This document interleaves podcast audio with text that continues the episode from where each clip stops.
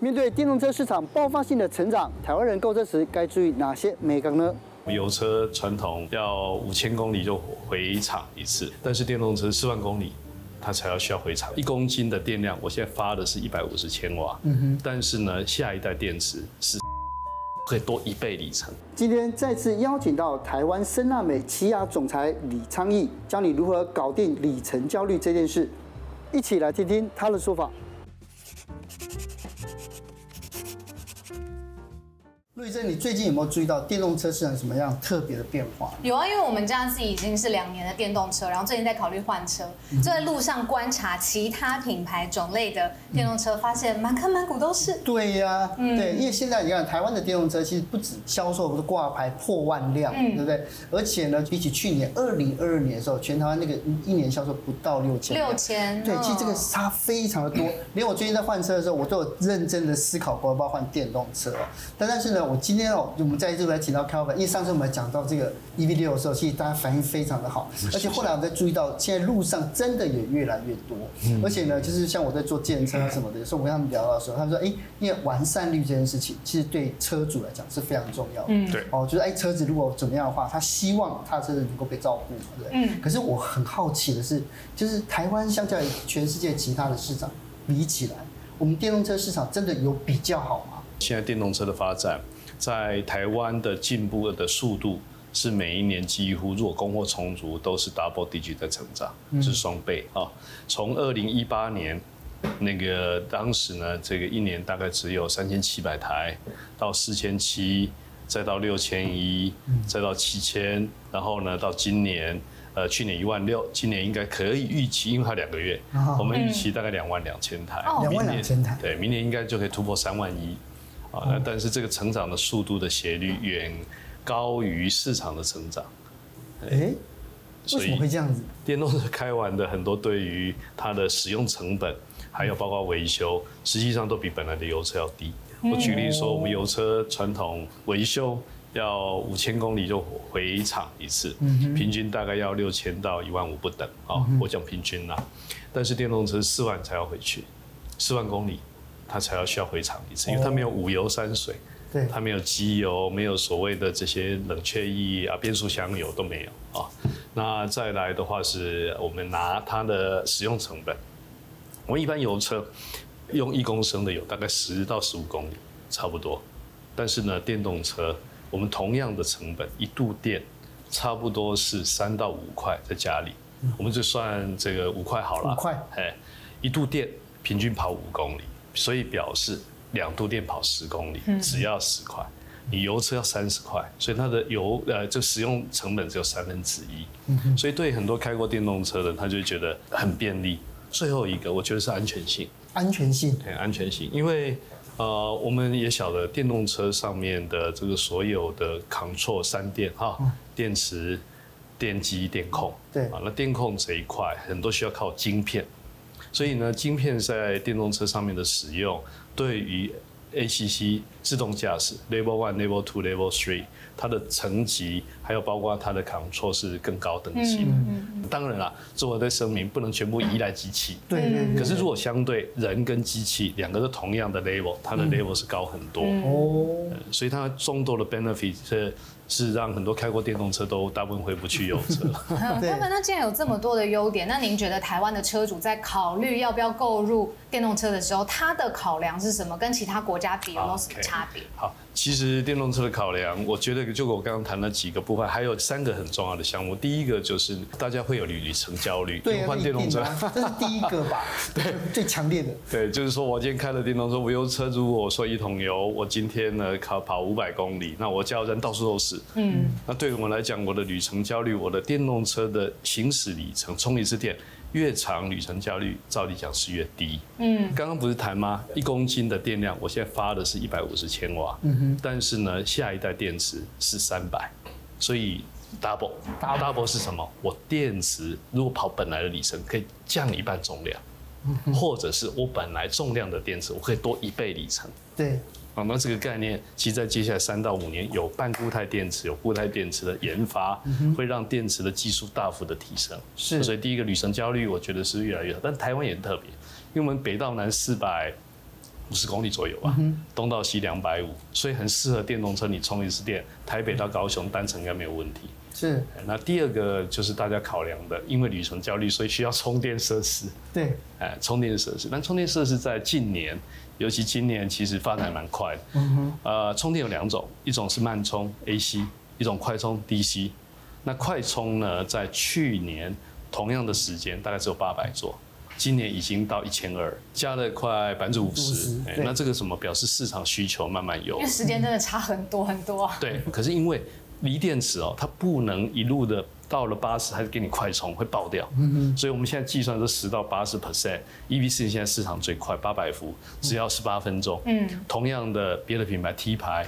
要一倍时间，是，所以当你在排的时候，一杯咖啡我已经冲完。但我讲的时候，并不在攻击它，而是这个所谓设计上的概念，是，呃，加上呃充电座的增加，旅程数的增加，慢慢的这个忧虑啊，是很多消费者可以被解决的，是啊，也是他的考量，这两个最重要，对。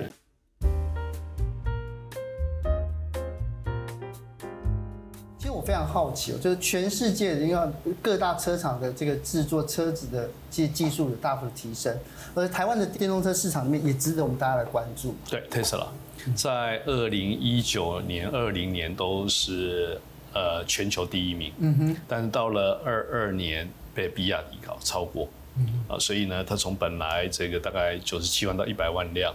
今年大概差不多一百二，可比亚迪已经到一百八了。嗯，啊，所以中国的呃市场的电动车成长很快。那台湾呢？我现在呃在预判哈，今年大概就是占市场的五 percent，二零三零年应该会占到台湾二十八 percent 到三十 percent。这么高？对，原因有两个，一个是欧七 Euro Seven Homologation 法规，那欧六跟欧七呢，到这个所谓的。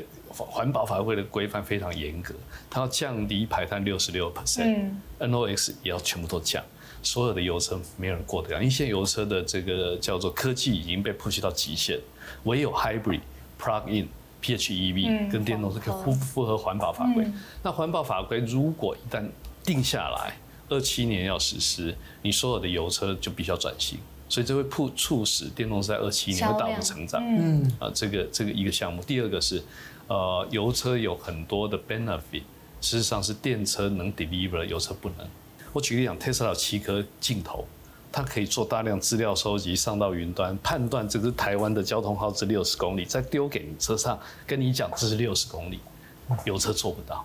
它没有这些功能来做判定，就像手机一样，我们手机聪明到你你刚讲话有的时候就可以跟你讲丢什么广告给你，对，马上就有，对对对，互动。你这同样概念，电车可以，油车不行。嗯哼，啊，所以我刚刚讲是说，这后面会还有一个爆发性的成长。是，哎，台湾跟全世界都一样。是，所以这个爆发性成长在 Kia 的销量上其实也看得出来。看得出来，嘿，那目前来讲，我们是非豪华车品牌的 Number One 在 EV6。去年到现在交车大概一千四百台，那目前我们手上大概还有一批车都还没交出去啊，就像 EV4 GT，所以对于 Kia 来讲，呃，我们希望能够来推动绿能载具的代言。嗯，那我很好奇的就是，EV6 GT 呀，它是在设计上面跟性能上面有哪些提升？这个车有三个特点，那个五百八十五匹，将近六百匹马力。哦，这很很惊人呢，对啊。然后第二个，它零到一百是三点五秒，嗯啊，但是这两个事实上很多电动车做得到，但有一点，第三个，极速可以到两百六，这就不一定别的品牌做得到。为什么？因为马达转轴轴承必须要耐高速的承受，所以一般一万到一万五千的就很厉害。我们这个车的马达转速可以做到两万一，所以呢，两百六十公里是很难做得到。所以它同时这三个是它的性能。那更甚的是，因为假设这样买这个车快六百匹，在油车一般来讲一匹一马力大概一万块，你大概要六百万。然后我讲呃那个保保时捷的 Taycan Turbo 跟 Taycan Turbo S，Turbo S 马力大概在七百匹，它卖八百零四万。同样的性能，我们这个车在前两天呃才公布一个新的价格，两百七十三万九。我们这次也做了一个测试，因为在很多电动车上的赛道。过热，所以会锁死。哦，电池过热，因为你的转速高。是啊，或者是刹车，因为电动车重，所以它的所有的底盘全部都是 loading 电池，一部车大概都快两吨，所以刹车受不了。我们这次在大鹏跑了快四十圈，完全没有衰退。那原因是有两个科技，黑科技是别的品牌没有的。嗯，一个就是动能回收，叫 R R R。动能回收哦。对对对，动能回收是刚刚前面讲的哈，它我们刹车并不是借由我们传统的来令片，对，而是马达倒转，regen。所以呢，你可以同时刹车，借由马达的呃反转，然后可以回充电能之外，又可以减低刹车来令片的耗损。是，所以它这样跑的时候，我们那个那个碟盘完全没有进到红或蓝色。是，那所以我们的车手在做赛道比赛，在测测试的时候要破纪录，就发现哇，怎么就没有看过一个电动车其实能够在那边超二十圈，都还可以维持版的性能。第二个。呃，逆变器，逆变器，哎，逆变器概念很简单。我们车子呢，电动车，当我是冲进来的是 DC，我必须它的交流要变直流，才有办法驱动马达。嗯、所以它是逆变器，就 AC DC 的转换。传统的电动车只有一颗，一颗就是我不需要这个这么多。但是呢，EV6 GT 配置了两颗，等到我需要高性能，我另外一颗逆变器会启动。专门提供给我们的高速马达使用。嗯，哦，那这个它两颗就会让你的过热的状况大幅降低。是，呃，所以呢，它有一些在传统设计上完全有别于别的车厂，所以它才能做出一分五十八秒。是，在这个大鹏，那一分五十八刚开始两分钟已经很难了。嗯哼，呃，很多这个呃叫 Super Car，那 Eleven 啦、奥迪的 S 五啦等等都是两分多。对，哎，所以我们轮胎没有改。也没有做做任何的 multiplication，就有办法跑到一分五十八。是因为其实我觉得车子啊，我们在看的时候，我们一定会了解说，哎，这个因为我们会有两个两个数据出来，一个是在。呃，这个冰上试驾，车子稳不稳定这件事情，而且很好玩这样子，所以我就参加过很多的那种冰上试驾。我们去纽西兰或者是芬兰，对不对？然后很多厂牌就说，哎，我们在冰上试驾的表现如何？而且冰上试驾都会找一些那种就世界拉力赛的赛车手，就是很漂亮的那个冰上甩尾，然后来那样来，然后教我们怎么开，你知道吗？但是我觉得，然后你去开的时候，你知道，你这个车子在不稳定的的情况之下会怎么样的表现？哦，因为我之前看到 Kia 的那个 EV EV 六，它好像也有做类似的嘛。对，我觉得非常好。嗯，那第二个，最我觉得特别是纽柏林，啊、你知道我们一定要看纽柏林，他跑一圈跑多少？对，跑了。所以你知道，因为他呃 E V 六在纽柏林上面也放了非常好的成绩嘛，对，好像七分钟，对不对？对，七分四十二。那当然，刚刚哲青你谈到有关于这个 Rally 的 Drift 哈，啊、我们上面有一个专用的 Drift Mode。对啊，就是漂移模式，漂移模式，所以这在大本就是你按了那个钮，同时再按两个按键，车子本身其实电动车要甩尾是蛮困难，是蛮困难的，对对对，很困难。特别把这个漂移模式做进去，对，因为非常叫做 driving fun 哦。那因为呢，呃，开赛车的人或这个完成的最主要的极限就是在于失控跟不失控之间，对，你有办法 control 这个机器，这是玩命关头台词。没有，但实际上那个很重要，那个就是车子能不能。做到人车合一，对，就看他能不能做到这一点呢？极限。那 Newberry 刚刚的例子就是说，我们实际上这次一个成绩是七分四十二啊。那这个成绩事实上在很多玩车人大家知道，八分是个门槛。对，日本车厂呢，三十五年才只有三部车保到八分，因为他们的汽车呃车厂历史有的快百年啊。一部是 NS Type R，一个是 GTR，另外一个是 Subaru WRX。对。可是呢，韩国车厂一次就破破了他们三个人的记录。比 GTR 还快，嗯哼，那这个赛道我们就叫绿色地狱，Green Hell，Green Hell。对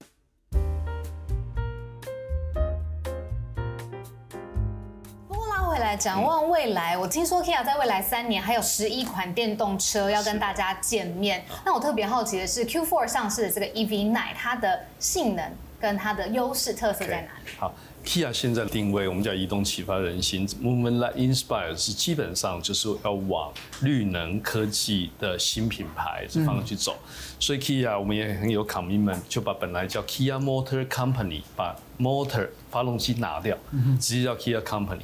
最主要的是要往 connectivity、mobility、autonomous，还有 design 跟 performance 这方向去走。嗯、那这部车呢，是真正在 EV6 完之后，受到市场非常瞩目的一部车，五米，那个车子很大，但是呢，在五米的 luxury 的 SUV 纯电，全世界现在在包括在台湾只有这一台，那它有三排椅，所以这个车子呢，在九十九点八度啊的那个电池，它最高行驶里程可以到五百四十一，啊，然后再来，它有非常多新的概念，它的概念包括前面的 Digital Grille，两边的 Digital Camera，然后再来内装有十个环保材质。这一部车的设计是之前保时捷的 Macan 的 designer 叫 Maria，哦，那他就把呃本来大家都只是 concept 的东西，把它变成是真的可以量产，所以里面那个呃 PET，PET 就是我们的保特瓶的材质，就是我们那个 A 柱 B 柱的 material，变成内装，哎，渔网废弃的渔网拿回来以后也变成我们的仪表板，再来呃 Sugar Cane 就是玉米这些材质变成我们的 PU。所以里面呢有十个的 material 全部都是可以不仅仅 recycle，、嗯、而且符合现在 ESG。那很多的还在谈概念，我们已经把它 realize。对啊，所以这部车其实很大的一个概念还有在设计，哎，它的设计。内装的设计还是外装？外观跟内装都有非常多的特色。哦、前面的灯。我们可以看得到它的数位的这个格状的灯，本来就是有概念才看得到，我们现在全部让它量产。那另外尾灯，我们叫做北斗七星，北斗七星，它的设计就是一个星星座，前面直铺的灯，再来所有的板件的线条。我们那天在呃大溪做教育训练。然后开出去的时候，我印象很深刻，旁边有有四五个摩托车，其实一直头都转过来看，因为它的造型非常的 bold，也不是一般油车的样子。是。再来就非常有具有存在感，因为五米，所以呢，我们就说这个是电动车的呃 Range Rover。哦。哎，那内装设计除了刚刚谈十个环保材质之外，它还有 swing seat，就是后面两只椅子可以转过来。对。你可以跟小孩子对谈。哦，然后可以跟他跟他聊天，然后不仅如此，它的这个内装的好，还有按摩椅，还有指纹辨识，是，哎，我们指纹辨识，然后还有很棒的 Meridian 的音响，因为 Meridian 这个音响啊，像我喜欢听音乐，它是英国。制定全世界录音间水准的规格的一个品牌，嗯、所以我们在做录音室的很多的取样 sampling 全部都是 Meridian 制定的。嗯、那这也是 Kia 这个 EV Six 跟 EV Nine 的标配。所以它音响效果非常好，对，音响效果非常好，就非常的吸引人这样的，对。但是其实我们在最后面啊，其实我们会看到，就是说，虽然就是哎，我们看到 EV 一从 EV Six 到 EV Nine 这个不同的车出来，其实大家会想，就像每一年无论是手表品牌或者是汽车品牌，啊、我们一定想知道说未来他们的规划发展还有可能预定的目标是什么。哦，OK，好，就像哲青讲，因为我自己也很喜欢手表，我的手表很多都是戴的这种所谓比较比较偏门的德国的德国的这个包浩斯他们 design 的表。Oh. 那呃，对于我们来讲，接下来刚刚谈到就是要上十一款车，EV 耐完之后马上就有 EV Five。嗯，对，那 EV 耐五米，EV Five 大概差不多在四米六、四米七。紧接着在呃一个月前，我们同时发表了两部 EV4 Concept 跟 EV3 Concept。那 EV4 Concept 是一个像这个 Sports Sedan 啊，那非常漂亮。等于我们有时候叫它，我们有一台车有叫 Stinger，它下一代的那个电动的概念版非常漂亮。然后 EV3 就是四米四、四米五的 SUV，那这个都已经正式对外宣布。不仅如此，还有一台 PBV。叫 Purpose-Built Vehicle，因为 Kia 也很重视，不是只有我们一般消费者的传统的用车。相对来讲，对于物流，对于我们这个货运，对，对于我们 Less Mile，我们的呃，同时要在开发四到五款。给这个商场使用的电动车叫 PPV。举个例子说，我们现在要坐飞机从桃园出去，有时候坐高铁到呃桃园的这个高铁站。是。那高铁站到机场可能还有大概三公里，那个叫 Last Mile。我们就会有无人驾驶的车辆的 design，让你从高铁到那边只要坐上车就载你到机场，叫 Last Mile。那还有这个商用的 People Mover，也有呃 Pickup。是，所以这个 PPE 的计划大概在二五二七出来。嗯、那我们现在工厂在韩国已经设好了，所以现在在 P P E 的设定的目标是全世界第一。嗯、啊，所以这个 ambition 就是说一段一段的把这些所有 segment 都填满。那中期啦，还是希望能够给消费者不仅只是叫 Green Power，然后节能减碳很大的一个部分。在 connectivity，电动车会带来给我们所有的呃乘客跟消费者完全不同的体验。嗯，是我们举个例讲，我们现在呃，手机二零零六刚 smartphone 出来，对，我们谁想得到手机可以替代相机，对不对？传真机，然后视化，然后摄影机，全部替代掉。要替代老公，你说 都不需要。好，替代掉电视。你看现在小孩子哪看电视？对呀，替代掉父母。电动车是下一个人类科技很大的 evolution，是我刚上述谈的，电动车通通可以做之外。它还加上我们移动过程里面给你的互动跟便利，那叫那就叫做物物联跟车联网。嗯，我举例说，我们 Kia 现在有一个呃新的 device 在韩国在做 pilot，已经上了。就是当我要到高雄，我就要跟我的车子讲说，哎，EV6，我要到高雄，它会 check GDP 的功能，它会跟你讲要不帮你订房间，建议你中间的加一要充电，你的行驶里程到那边多少，建议你到清水吃米糕。然后呢，同时我的物流会上来，建议你就是到了那边以后几点你可以入住，全部就是车子取代手机的功能。所以人类的生活在你移动的过程里面。